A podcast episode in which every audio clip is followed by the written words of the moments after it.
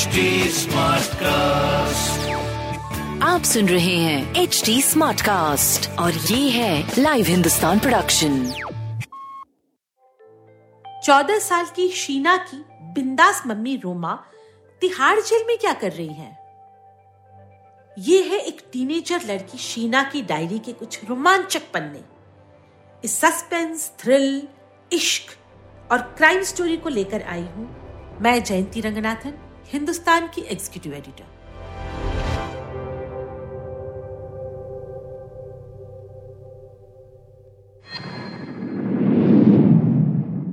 पिछले एपिसोड में हमने सुना कि शीना अपनी मम्मी से मिलने तिहाड़ जेल जा रही है, लेकिन ऐन वक्त पे उनके घर में एक मोटा सा आदमी आता है और नानी उसे घर से बाहर भेज देती है। मेरी मम्मी की लव स्टोरी।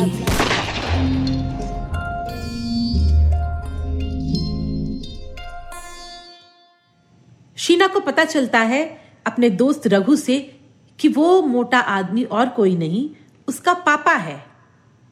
अब सुनते हैं आगे की कहानी। इस बार की कहानी है न आगे कुछ न पीछे कुछ।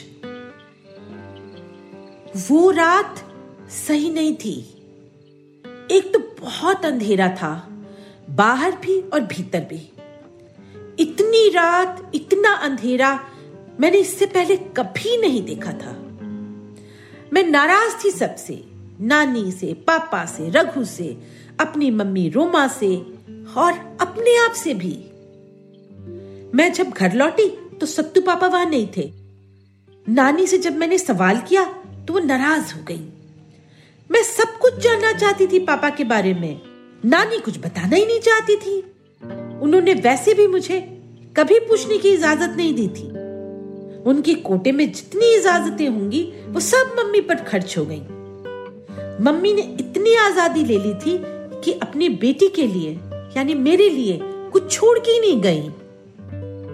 मैंने कई बार सोचा अगर मेरे पास नानी के अलावा कोई और होता तो क्या मैं वहां जाती। मुझे पता ही नहीं था कि एक सत्तू नाम का मोटा तगड़ा आदमी मेरा पापा है और उन्हें मेरे घर का पता भी है। पर क्या उन्हें ये पता है कि इस घर में नानी के साथ जो लड़की रहती है वो उनकी बेटी है? रघु ने जैसे मुझे उनके बारे में बताया, क्या उन्हें नहीं बता सकता था? सब मेरे अगेंस्ट गेम खेल रहे हैं। सबसे बड़ा गेम तो मम्मी खेल के चली गई। मैंने बस सुना ही था कि जब वो मेरी एज की थी घर से भाग गई थी, लौटी तो मेरे साथ। वो नानी के पास मुझे छोड़कर हर वो काम करती थी जिसमें उन्हें मजा आता था। शायद मेरे अलावा उन्हें हर किसी में मजा आता था। मैं बचपन में उन्हें दूर से देखती थी, लगता ही नहीं था कि वो मेरी मम्मी है। बहुत बनठन कर रहती थी रोमा। हाईलाइट किए हुए बाल, चीजें वो हमेशा खोल के रखती, बाहों पर और ठीक सीने पे 2 टैटू। बाह वाला टैटू तो साफ दिखता था। फन उठाए नागिन और नागिन के ठीक सिर पर लिखा रोमा। सीने के टैटू का पता नहीं, पर कभी कभार नजर आ जाता था। जब वो नहाकर बाथरूम पहनकर बाहर आती तब, या जब वो बड़े गले का कुर्ता पहनकर सज धज कर कहीं जाने के लिए तैयार होती तब। मैं 14 साल की होने वाली थी। पढ़ने वढ़ने में कम ही मन लगता था। नानी टोकती तो मम्मी हंसती रहती, साली एकदम मुझ पे गई है, पढ़ने लिखने में अंडा बटा गोल। क्यों रे शीना, तू तो ट्यूशन भी जाती है, फिर भी दिमाग में कुछ घुसता ही नहीं क्या? फिर एक दिन उन्होंने मुझे गली के कोने में रघु और कुछ लौंडों के साथ क्रिकेट खेलते देख लिया। दिल्ली के इस इलाके में हम खूब क्रिकेट खेला करते थे। लौंडों की टोली में बस मैं एक लौंडिया। मेरी पीठ पीछे रघु की माँ खूब कमेंट करती, रोमा की लड़की है, यही सब तो करेगी। नानी गरजती हुई वहां आई और मेरे पास बैठे रघु को खींचकर गाल पर थप्पड़ जमाती हुई बोली, दूर आकर मेरी लौंडिया से। नानी के सामने किसी की कुछ कहने की हिम्मत ही नहीं थी। नानी उस इलाके की दादी थी, दादी यानी धाकड़। जिस बिल्डिंग में हम रहते थे वो नानी की थी, उसमें कम से कम 10 किराएदार रहते थे, फिर दुकानें भी थी। नानी सूद पर रुपए देती थी। उस इलाके में लगभग हर एक ने नानी से रुपए उठा रखे थे। जाहिर था समय पे चुकाते नहीं थे। नानी सूद पे सूद वसूलती, मूल बना रहता, उस पर नानी आते जाते सबको सुना देती। सबकी नानी से फटती थी। फिर मेरी मम्मी भी ठीक ठाक कमा लेती थी, पता नहीं क्या करती थी वो। मम्मी को मोहल्ले में उनके पीछे सब लोग ना पटाखा कहते थे। जिन दिनों मुझे मम्मी का साथ चाहिए था, मेरी मम्मी ने एक दूसरा ही साथ पकड़ लिया। यहीं से शुरू होती है मेरी मम्मी की लव स्टोरी। कंवलजीत, हाँ कंवलजीत, हाल फिलहाल हमारी बगल की बिल्डिंग में रहने आया था।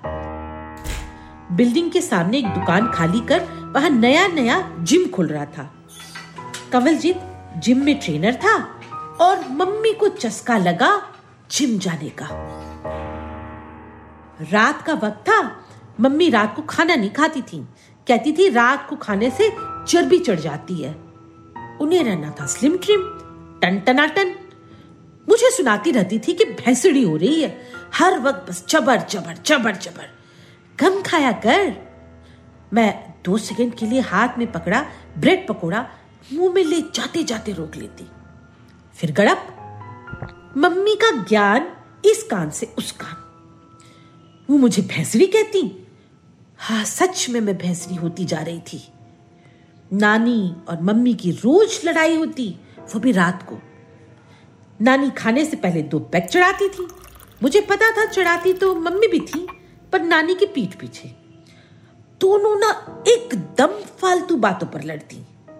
मुझे लगता था मम्मी से कहा सुनी ना तो नानी का खाना ही नहीं पचता। तो उस दिन झगड़ा हुआ जिम के पीछे। मम्मी ने कहा वो जिम में काम करने जा रही है। नानी बितक गई, ये क्या नया शगल पाल लिया तेने रोमा, काम धाम छोड़ के जिम जाएगी, वहां नौकरी करूंगी, खाली थोड़ी बैठूंगी अम्मा। ना तू नहीं जाएगी, मैंने कह दिया सो कह दिया। मम्मी भी अड़ गई, मैंने भी तो कह दिया, सुना नहीं क्या, मैं तो नौकरी की बोल रही। नहीं, तू जो काम कर रही है ना उसी में मन लगा। वो बगल वाला सैफू बता रहा था कि अभी तो बहुत बढ़ेगा घर खरीदने बेचने का धंधा। अरे माँ, मैं वो काम थोड़े ना छोड़ रही, वो भी करूंगी ये भी करूंगी। नानी अचानक फैल गई, टेबल पर रखी प्लेट उठाकर सीधे मम्मी पर निशाना लगाती हुई बोली, चल हट, मेरे घर में रह के नहीं चलेगी तेरी मनमानी। जा जा जा, अपनी झिंगड़ी लौंडी को भी लेके जा, मर, मेरा तो श्राप कटेगा। दोनों की आदत थी अपने हर झगड़े में मुझे शामिल करने की। मम्मी ने बड़ी खूबसूरती से उड़ते हुए प्लेट को नीचे से डक किया। इसके बाद भी झगड़ा चलता रहा। दोनों गाली देने में मास्टर थी। नानी लड़ती, झींकती, लहराती, बल खाती, गिरती पड़ती, अपने कमरे में आ गई। और कोई दिन होता तो मैं उनका हाथ पकड़ लेती, पर उस दिन मेरा मन नहीं हुआ। मम्मी बालकनी में नीचे ही बैठ गई। नानी कमरे में जा चुकी थी। जादू के जोर से मम्मी के हाथ में बियर की बोतल आ गई। मम्मी ने इशारे से मुझे अपने पास बुलाया और हमेशा की तरह पूछा, पिएगी? मैं नाक सिकोड़ के मुंह बना के बोली, नहीं नहीं यार, बदबू आती है। मम्मी हंसी, बदबू? चल हट कमीनी, एक दिन ना तू तरसेगी इस बदबू के लिए। अच्छा सुन, जिम में ना मैं तेरा नाम लिखा रही हूं, मैं क्या करूंगी वहां जाके? भैंसड़ी मुझसे पूछ रही है, ये आगे पीछे जो थैला लटकाए घूमती है ना, वो कम कैसे होगा? स्कूल से आकर चली जाना, 1 घंटे कसरत करेगी तो कुछ तो असर दिखेगा। मम्मी की बात मैंने काटी नहीं, मैं उनके साथ जिम जाने लगी। पर आज मुझे लगता है कि अगर नहीं जाती तो शायद मम्मी को वो काम करने से बचा लेती जिसकी उन्हें इतनी बड़ी सजा मिल गई।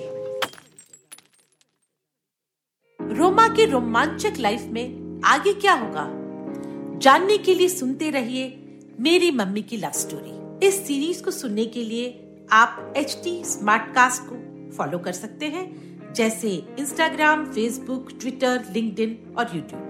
ऐसे और भी पॉडकास्ट सुनने के लिए आप लॉग इन कर सकते हैं www.hdsmartcast.com।